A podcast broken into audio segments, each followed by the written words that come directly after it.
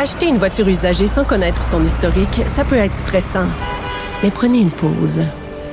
Et procurez-vous un rapport d'historique de véhicule Carfax Canada pour vous éviter du stress inutile. Carfax Canada.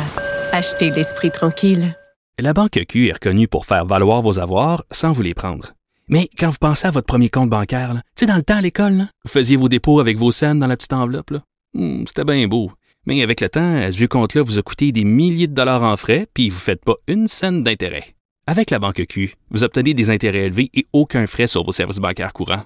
Autrement dit, ça fait pas mal plus de scènes dans votre enveloppe, ça. Banque Q. Faites valoir vos avoirs. Visitez banqueq.ca pour en savoir plus. Un adolescent de 17 ans poignardé. Une autre femme assassinée. Il est visé par des allégations d'inconduite sexuelle. Les formations politiques s'arrachent le vote des familles. Comment faire fructifier votre argent sans risque? Savoir et comprendre les plus récentes nouvelles qui nous touchent. Tout savoir en 24 minutes. Avec Alexandre Morin-Villouellette et Mario Dumont. En manchette, dans cet épisode, la famille de la fillette de Granby intente une poursuite de 3,7 millions de dollars. Commission sur les mesures d'urgence, la ville d'Ottawa savait que 10 000 personnes s'en venaient. Les fonctionnaires congédiés pour avoir fraudé à la PCU et Hockey Canada aurait eu un troisième fonds secret. Tout savoir en 24 minutes. Tout savoir en 24 minutes.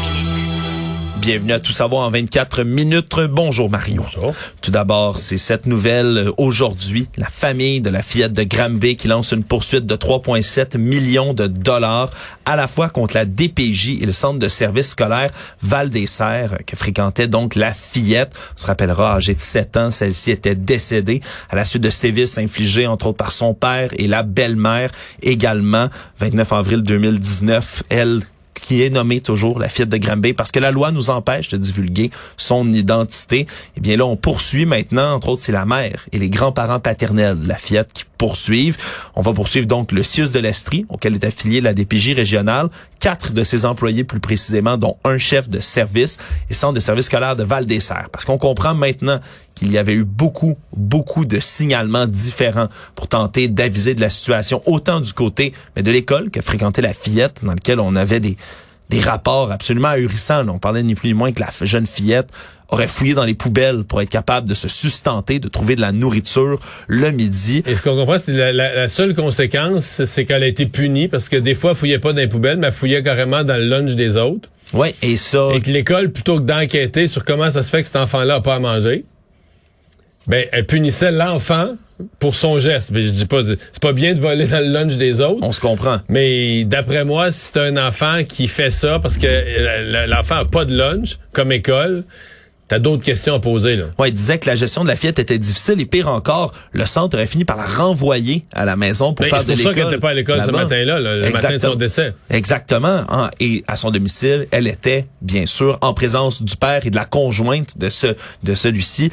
Donc, des conditions absolument atroces. On parle, entre autres, de, de moments où la fillette n'aurait même pas voulu rentrer chez elle. Aujourd'hui, c'est l'avocate de la famille, là, Maître Valérie Alsouline, qui a présenté la poursuite en bonne et due forme dans une conférence de presse. Et son témoignage était extrêmement long pendant une minute dix. Elle a énuméré différents signalements qui ont été faits sans que rien, aucune mesure ne soit prise concrètement pour sauver cette fillette. On peut en écouter un extrait. Elle arrivait à l'école avec des échymoses sur le corps, avec du sang dans le nez. À la fin des classes, elle refusait de retourner à la maison, au point où il a déjà fallu trois professeurs pour la forcer de rentrer dans l'autobus scolaire le soir. Elle a nommé qu'elle était forcée de faire des exercices à la maison, de se mettre sur la pointe des pieds, et que lorsqu'elle tombait, elle se faisait tirer par les cheveux pour qu'on la relève. Des détails absolument horrifiants qui tombent aujourd'hui.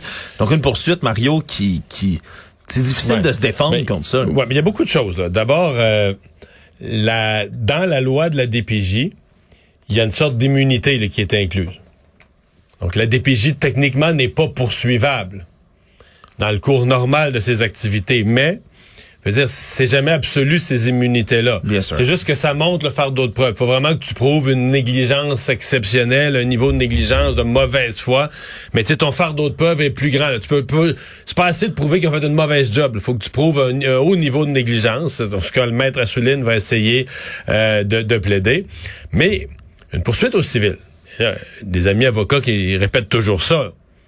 Souvenez-vous qu'une poursuite au civil, oui, tu la, la, conclusion, un jour tu auras un jugement pour un dédommagement ou peut-être une entente hors cours.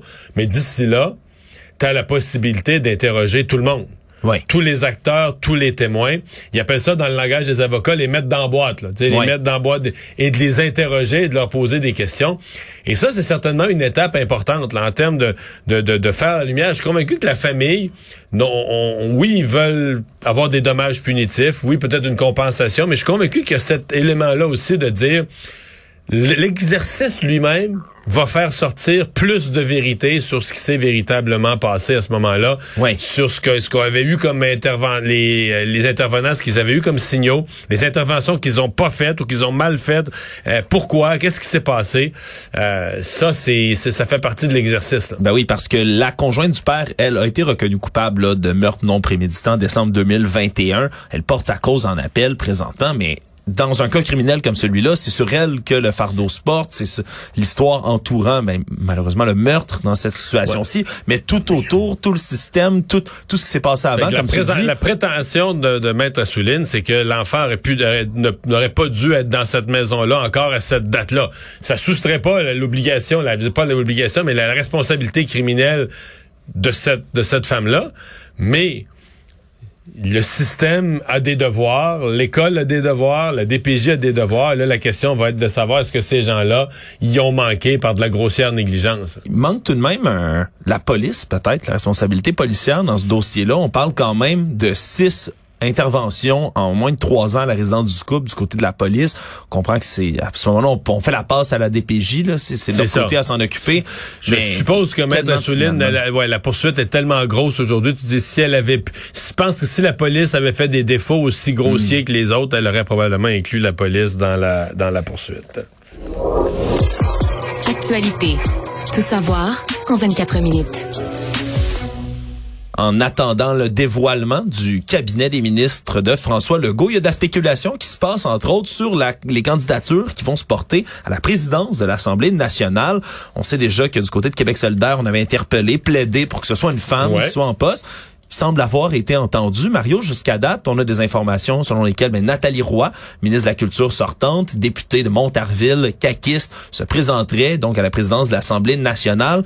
On parlerait aussi de Sylvie Damour, qui est la députée caquiste de Mirabel. J'ai entendu ça, la députée de Mirabel, exactement. Exactement, donc des candidatures féminines à date. Est-ce que... L'autre nom qui circulait, mais là, euh, c'est euh, député, euh, comment, Souci, euh, Brigitte Soucy, la députée de Saint-Hyacinthe, parce qu'elle a été vice-présidente, donc elle, c'est celle des trois qui serait le plus proche d'avoir une expérience. Connaît les rouages un tout petit peu. Elle a été vice-présidente de l'Assemblée, mais plus que les rouages. C'est-à-dire qu'elle a pas, comme vice-présidente, elle a pas fait toute la partie administration, tout ça du bureau, mais la partie euh, présider les travaux, là, ah, elle le fait. Les, les vice-présidents président euh, de longues heures les travaux. Le président, c'est long longtemps pour le président ou oui, le président échange avec ses vice-présidents. Euh, généralement, le président, c'est toujours lui qui va faire la période de questions, mais même quand le président est en voyage à l'extérieur du pays, je pense que le, Brigitte Toussaint a déjà présidé certaines séances de la période de questions.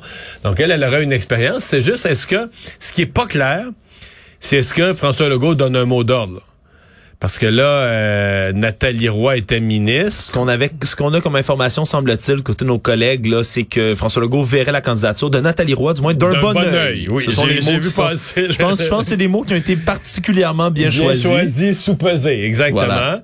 Euh, ce que ça veut dire qu'il voit d'un mauvais œil les autres candidatures, pas nécessairement.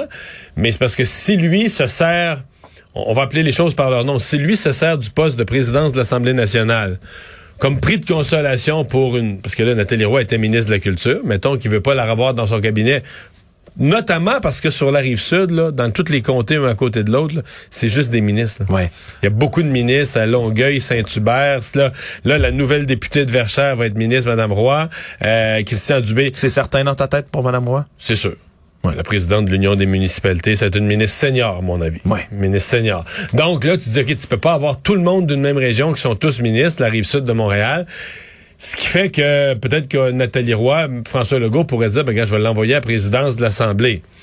Normalement, c'est supposé être élu. Tu sais, c'est qu'il y a une ambiguïté. Normalement, c'est supposé être élu par les collègues, par les députés, mais... Sauf que quand tu es un parti qui a autant de sièges c'est ça. Si le chef du parti qui a 90 sièges donne un mot d'ordre, ben là, l'élection, ouais, c'est ça. L'élection, le pointage peut être plus facile à faire. On se transporte sur la scène fédérale. Nouvelle de dernière heure, Mario, qui est rapportée par euh, le journal sportif The Athletic, qui a pu consulter le premier, euh, disons, premier jet du rapport en ce moment qui est conduit par l'ancien juge de la Cour suprême du Canada, Thomas Cromwell, sur Hockey Canada. Et ces premières révélations qui tombent, ben viennent encore une fois jeter une nouvelle bombe dans le milieu, euh, dans ce scandale qui éclabousse Hockey Canada, même si l'établissement, les, les, hauts responsables ouais, ont déjà quitté, là. ont déjà quitté, sont déjà partis. Semblerait-il qu'il y aurait un troisième troisième fonds monétaire mis de côté pour ce qu'on appelle là, les, les, les, dommages non assurables, ce qui avait été utilisé entre autres dans le cas du premier fonds qui, sont souvent d'ordre sexuel, les dommages dits non assurables. Exactement, pour euh, compenser des victimes euh, d'agressions sexuelles dans le cadre justement des activités d'Hockey Canada et de leurs athlètes. Donc ce sera un troisième fonds, celui-là qui aurait été lui aussi masqué du public, masqué même de la comptabilité à l'interne le plus possible. On dit qu'on a résisté activement du côté de l'entreprise, euh, de l'organisation plutôt contre ben, des, des, des tentatives de révéler, d'être plus transparent avec ce fonds-là. Pour une raison, on était inquiet que la connaissance des surplus monétaires mis de côté par l'entreprise nuirait à la capacité de négocier de Hockey Canada dans les, règlements avec les victimes. On avait peur que les victimes, que si les victimes savent qu'il y a trop d'argent dans les coffres, ils vont être tentés de, de, de demander plus. Ni plus ni moins. Donc, selon, selon, encore une fois, ce rapport, selon ce que The Athletic en rapporte, ce serait pour ça. Ce serait pour ça qu'on tenterait de cacher ces fonds-là du côté d'Hockey Canada pour pas que les victimes d'agressions sexuelles et autres, fonds non assurables, demandent plus, Marie. Mais là, dans tous les scénarios, il faut que la nouvelle administration qui va arriver par intérim ouvre les livres. Là. Absolument tout. C'est ça. Qu'on apprenne tout ça, qu'on découvre tout ça. de toute façon, qu'est-ce que tu veux là, on change de on change d'administration on change on change de leadership. Fait que c'est une euh, c'est une occasion c'est le temps de faire le grand ménage ouais dans tous les cas ce rapport là devrait tomber dit-on d'ici la fin d'octobre. 103 pages ce rapport qu'il fait. Donc euh, on verra quelles révélations tomberont à ce moment-là. Tout savoir en 24 minutes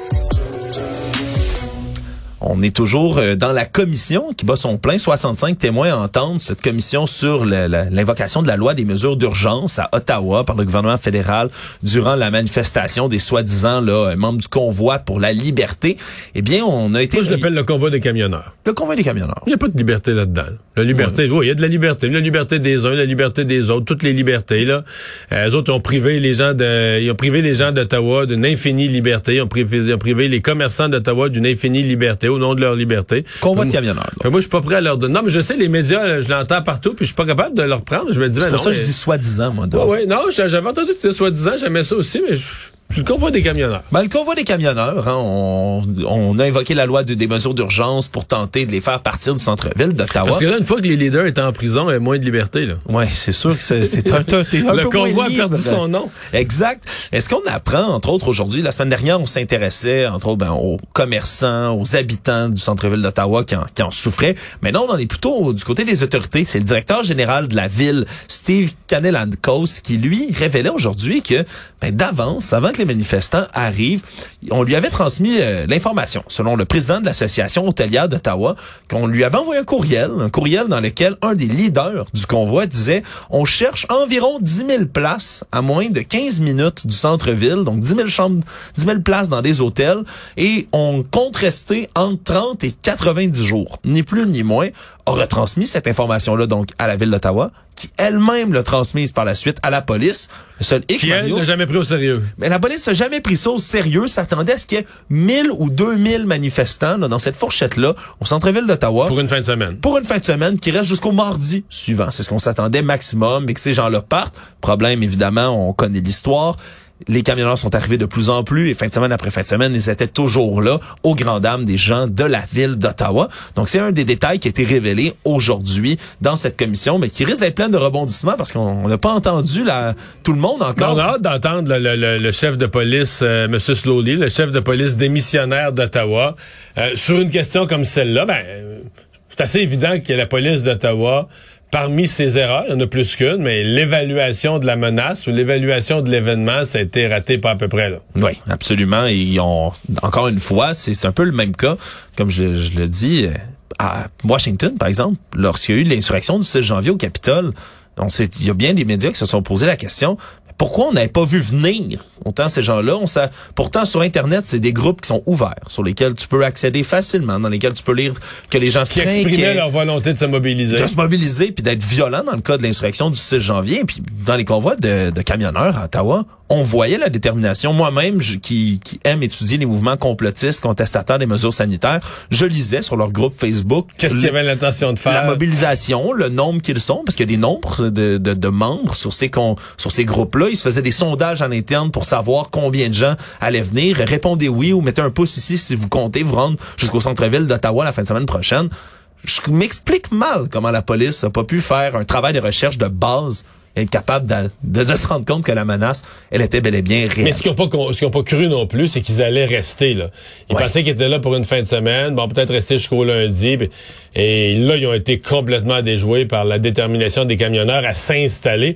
Mais je veux dire, la minute qu'ils ont commencé à construire là, des, des structures avec des deux par quatre, des tentes, des là ça aurait dû être instantané qu'on débarque avec la- la- la- la- les escouades, puis on arrête, on arrête le cirque tout de suite, tout de suite à la première, tu vois, à la première vis ou au premier clou, là, on arrête ce cirque-là. C'est certain que quand ils ont, quand tu vois que les manifestants étaient rendus dans des jacuzzis bien installés, Ouais, c'est sûr qu'il était un tout petit peu trop tard.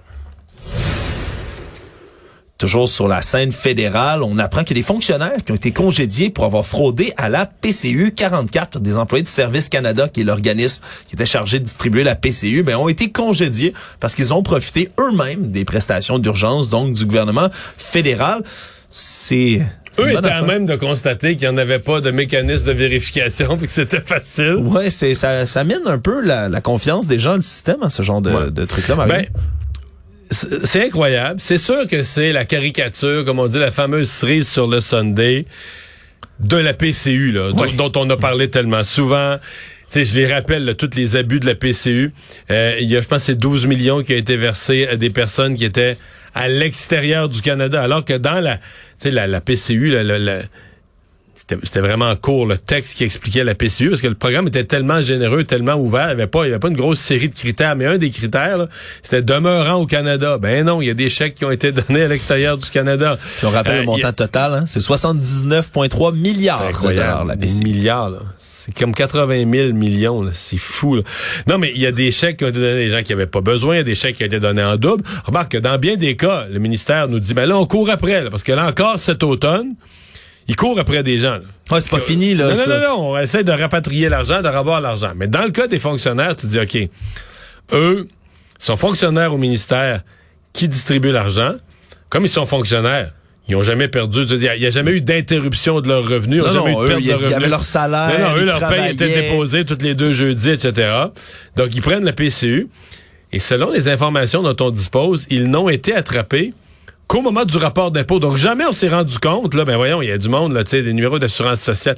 Il y avait tellement aucune vérification que jamais on s'est rendu compte qu'on renvoyait des chèques dans, dans leur propre boîte, là. Il me semble que je le connais, ce numéro-là. C'est Frank qui travaille Ouais, à côté. ça. Ah, ben. Non, jamais, ça, jamais ça a été euh, capté.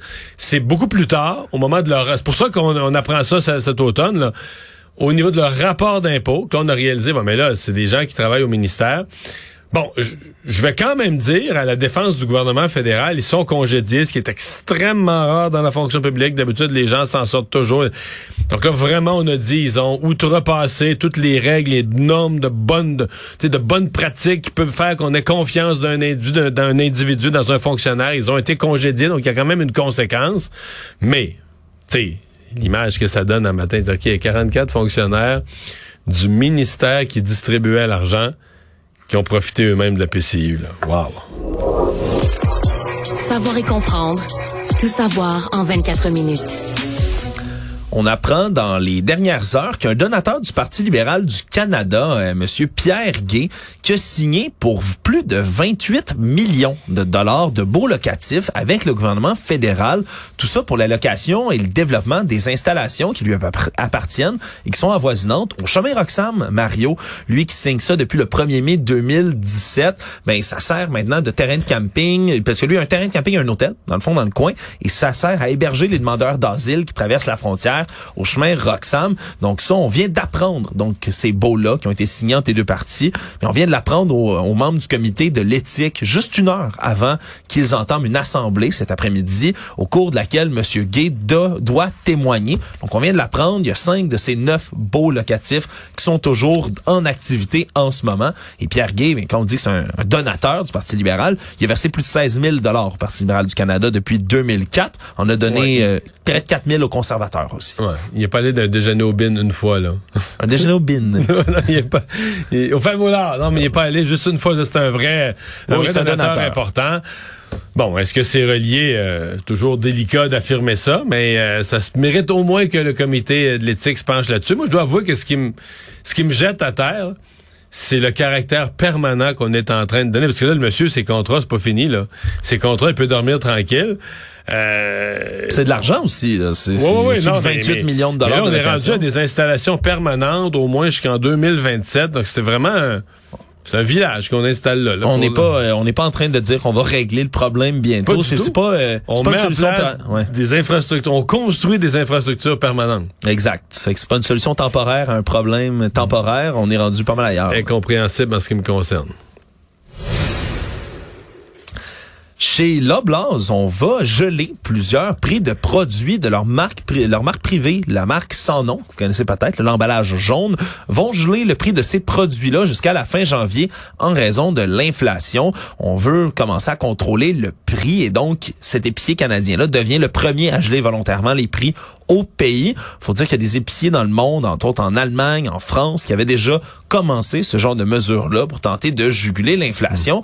Est-ce que bonne mesure, Mario, bien accueilli? Oui, je pense que c'est bien accueilli. On espère tous que ça va accentuer la concurrence, que les autres vont, tu sais, pour protéger le consommateur, que les autres vont prendre des mesures. Je m'illusionne pas en même temps.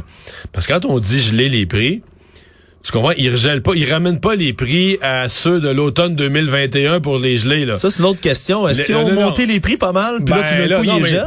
Ils ont montré pas mal. Mettons qu'ils ont pas monté de façon exagérée, Alexandre, mais dans les 12 derniers mois, les prix de l'alimentation ont monté de 10 Ouais. Fait que c'est ce nouveau prix, grimpé de 10 Qui est gelé. qui gèle jusqu'au 31 décembre. Mais, tu sais, est-ce qu'ils se disent qu'ils vont faire euh, du volume, amener plus de clientèle, faire plus d'argent? Enfin, est-ce que, on peut pas ne pas se poser la question, est-ce que c'est un coup marketing? Mais, dans un univers où on veut un maximum de concurrence, puis que chacun prenne des prenne des moyens pour essayer de protéger les... Parce que là, on s'entend que les produits sans nom, c'est toute une série de produits de base. oui, là, pour c'est les c'est gens beaucoup de choses. C'est pas juste l'alimentation. des choses du ailleurs. quotidien que, dont tout le monde a besoin. Donc, il y a un côté qui est sûr qui est, qui est bien correct de, de maintenir au minimum le prix de ces denrées-là. Le monde. Nouveau coup de tonnerre dans le milieu des réseaux sociaux. Le rappeur américain Kanye West, qui d'ailleurs, je m'excuse, se fait maintenant appeler Ye, seulement Ye West, hein, c'est son nouveau Ah oui? nom. Ah ouais, ça a de l'air. Kanye West qui ben, multiplie les frasques récemment. On se souviendra, il a été banni, entre autres, assez récemment, d'un euh, des réseaux d'Instagram et de Twitter en raison de remarques complotistes antisémites complètes là, dans lesquelles il est parti sur un délire sur les Juifs qui, qui contrôleraient secrètement le monde. Des, des choses antisémites qu'il a euh, partagées, euh, porté aussi un chandail White Lives Matter dans un dans un défilé de mode qu'il y a eu. Eh bien maintenant, il a annoncé aujourd'hui son intention de racheter le réseau social Parler. Mario, est-ce que tu connais euh, Parler? Non, mais je, sais que ça existe. Je sais c'est quoi, là. Ben, c'est un réseau social qui a été lancé en 2018 et qui a euh, grimpé en flèche. supportait Trump, là, beaucoup. Ouais, c'est très, très, très, très, très pro-Trump, très conservateur, pour ne pas dire beaucoup de gens complotistes, voire d'extrême droite, qui se rassemblent sur ce Mais réseau social-là. Est... est un admirateur de Trump, là. est un admirateur fini de Trump et là ben lui veut absolument acquérir maintenant Parler dit que c'est une transaction qui devrait se faire au cours du quatrième trimestre de 2000 Mais ça vaut pas la même chose que Twitter, là. vraiment pas c'est un, un, un C'est mouvement plus petit, là. réseau social beaucoup plus petit entre autres mais qui, qui a grimpé en flèche une fois que Donald Trump a cessé d'être président une fois qu'il y a eu l'insurrection du Capitole et tout mais depuis c'est pas un réseau social qui est en montée là. loin de là il y a beaucoup de gens qui s'en désintéressent qui vont migrer par exemple vers True Social s'ils veulent vraiment être dans un réseau conservateur, le réseau social que Donald Trump a lui-même lancé, et même là qu'on vient de remettre depuis 2021 sur le Apple Store puis le Google Play Store Parler, parce qu'il avait même été interdit pendant un certain moment par Apple et Google, tellement on y retrouvait entre autres des gens d'allégeance d'extrême droite. Donc Kanye West qui veut acquérir tout ça et qui ça, ça pose quand même une certaine réflexion. On a vu Elon Musk aujourd'hui qui reprenait cette nouvelle-là en disant, publiant toutes sortes d'images, de mimes, avec lui et Kanye West qui s'associeraient pour fusionner Twitter et Parler, ni plus ni moins. Donc, euh, on peut quand même s'inquiéter pour l'avenir des réseaux sociaux sans, euh, sans qui que ce soit peut-être pour les réguler éventuellement. Pour finir, Steve Bannon, l'ancien conseiller de Donald Trump, a été reconnu coupable en juillet d'entrave à l'enquête sur l'assaut du Capitole et on devrait entendre sa sentence d'ici vendredi. Une peine de six mois de prison a été requise aujourd'hui pour cet homme de confiance, là, ex-homme de confiance de Donald Trump. Donc ça, c'est la couronne qui demande, euh, c'est la poursuite là, qui demande six mois. On demande six mois et pourrait également être euh, assigné à payer une amende de 200 000 dollars. Tout ça parce que lui a tout simplement refusé complètement de comparaître à la commission d'enquête du 6 on sait ce que la défense demande comme peine? On ne le sait pas pour l'instant, mais lui euh, avait invoqué en vain plusieurs fois l'importance pour les, euh, les présidents de garder leurs informations secrètes. faut dire qu'il est aussi poursuivi en justice à New York pour fraude dans le cadre de l'enquête qui a été mise sur la levée de fonds pour payer le mur entre les États-Unis et le Mexique de Donald Trump. Résumer l'actualité en 24 minutes, c'est mission accomplie.